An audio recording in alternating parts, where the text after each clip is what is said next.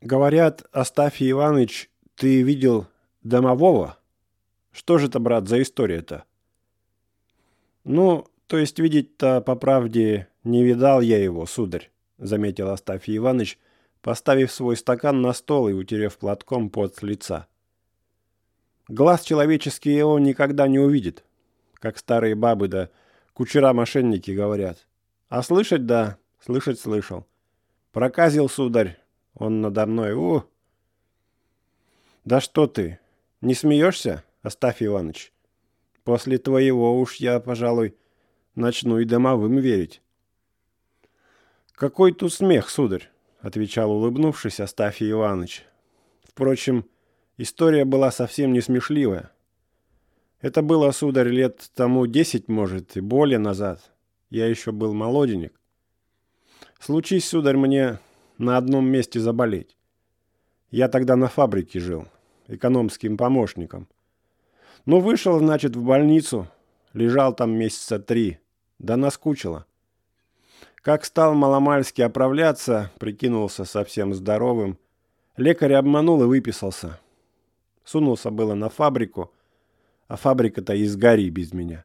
Только черные стены нашел. Да и фабрикант в Москву на целый год выехал. Ну, мест, в общем, нет. Сосчитался с деньжонками, вижу, с бережью еще на три месяца хватит, а там... Не знаю. Да руки есть, думаю, начну платья на господ чиновников строить. Да только не расчелся я хорошо. Время-то было на ту пору раннее, весеннее и холодное. Ветры дули такие, но известно, что Петербург, а я вдобавок совсем еще не здоров, еле на ногах стоял. Ну, думаю, угораздит еще меня как-нибудь простудиться. Вот одолжусь-то. Хорошо еще, что одежа была знатная, теплая. Бараний тулуп был славный. Это Эмиль Вильмович, братец хозяйский, когда еще из Саратова приезжали, мне подарил. Наконец отыскал квартиренку в Коломне. Нашел. Смотрю, указывает дворник в деревянной избушке. В светелке, наверху. Угол, говорит, отдается. Э, говорю, вот он и приют нашинскому человеку, особенно у кого в кармане дыра завелась. Вхожу туда, квартира вся из одной комнаты. Живут в ней хозяева, муж да жена, да детей еще человек пяток. Все мал-мала меньше. Ну, мне-то место за перегородкой нашлось. Начал толковать с хозяином. Да вижу, чудной такой, словно не понимает меня. Я к хозяйке, и та тоже женщина совсем простая, невинная, так на вид лет 35 будет. Сдала мне, значит, этот угол, то есть все, что было комнаты за перегородкой, ну плюс лежанка. За все за это два с полтиной в месяц пришлось. Знатно, думаю, я переехал. Весь-то следующий день я на лежанке лежал. Совсем меня разломало, и уж бредить начал – как будто в просонках слышу, что в хозяйской комнате что-то шевелится. А до селева я и разглядеть моих хозяев не успел хорошенько. И узнал в тот день с просонья, что дети больны, что дворник за квартиру деньги спрашивать приходил, да что есть какой-то Клим Федорович, благодетельный человек. На второе утро вышел я справить одно дельце на улицу. Ведь мне Прохор Степанович, княжеский камердинер, Место обещались найти. Ну, он приказал побывать к себе, значит, справиться. Уж я, сударь, шел назад по сенной, как вдруг вижу, человек подле меня бежит. Увязался прямо за мною. И такой странный человек.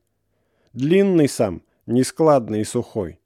Несмотря на дождь и время холодное. В одном фраке идет и со мной все говорит.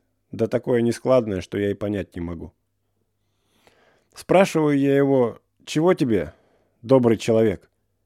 Смотрю ему в лицо. Ба! Что-то знакомое я недавнушка видел. Глаза у него красные, заплывшие, пухлые. Наветрила в них, губа нижняя толстая, отвислая. Такой глупый вид. А, думаю, вспомнил. Да ведь это же мой новый хозяин. Вот не узнал-то. Начал я его допрашивать. Ну, ничего не понимаю.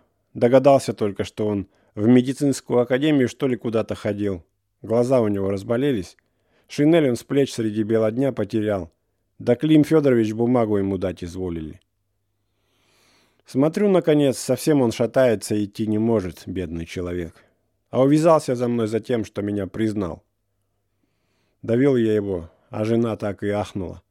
Уж он больной совсем, обессиленный. И говорить-то здраво не может, одурел совсем. Положили мы его под образа, он все стонет да кричит про Клим Федоровича. И узнал я, сударь, потом от хозяйки всю их историю. Жили они тут до тех пор в Облобове городе губернском. Он, по-моему, в песцах, что ли, был каких. Растолковать мне она не умела хорошо. Только узнал, что до четырнадцатого дослужился и пошел по своим делам. Честный человек и способный, да глупый только. И она тоже на него глядя глупая.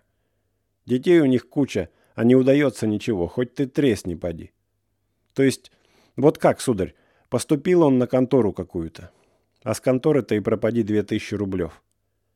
Начали его таскать, да вор отыскался, отпустили. Только потом ему говорят, мол, что такого конторщика, как ты, который воровству попускает, нам не нужно. Ну, он, сударь, мыкался, мыкался, на другую контору поступил, и трех недель не прошло, хозяина купца под суд там взяли. Ну, контора-то опять разрушилась. Он к третьим, и везде его гонят. Вы, мол, с хозяином верно вместе мошенничали. А злые все были на того купца.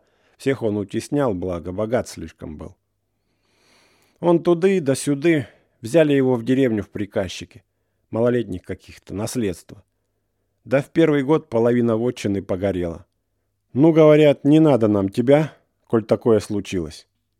Что делать человеку? Он было на службу опять, а там начальство переменилось.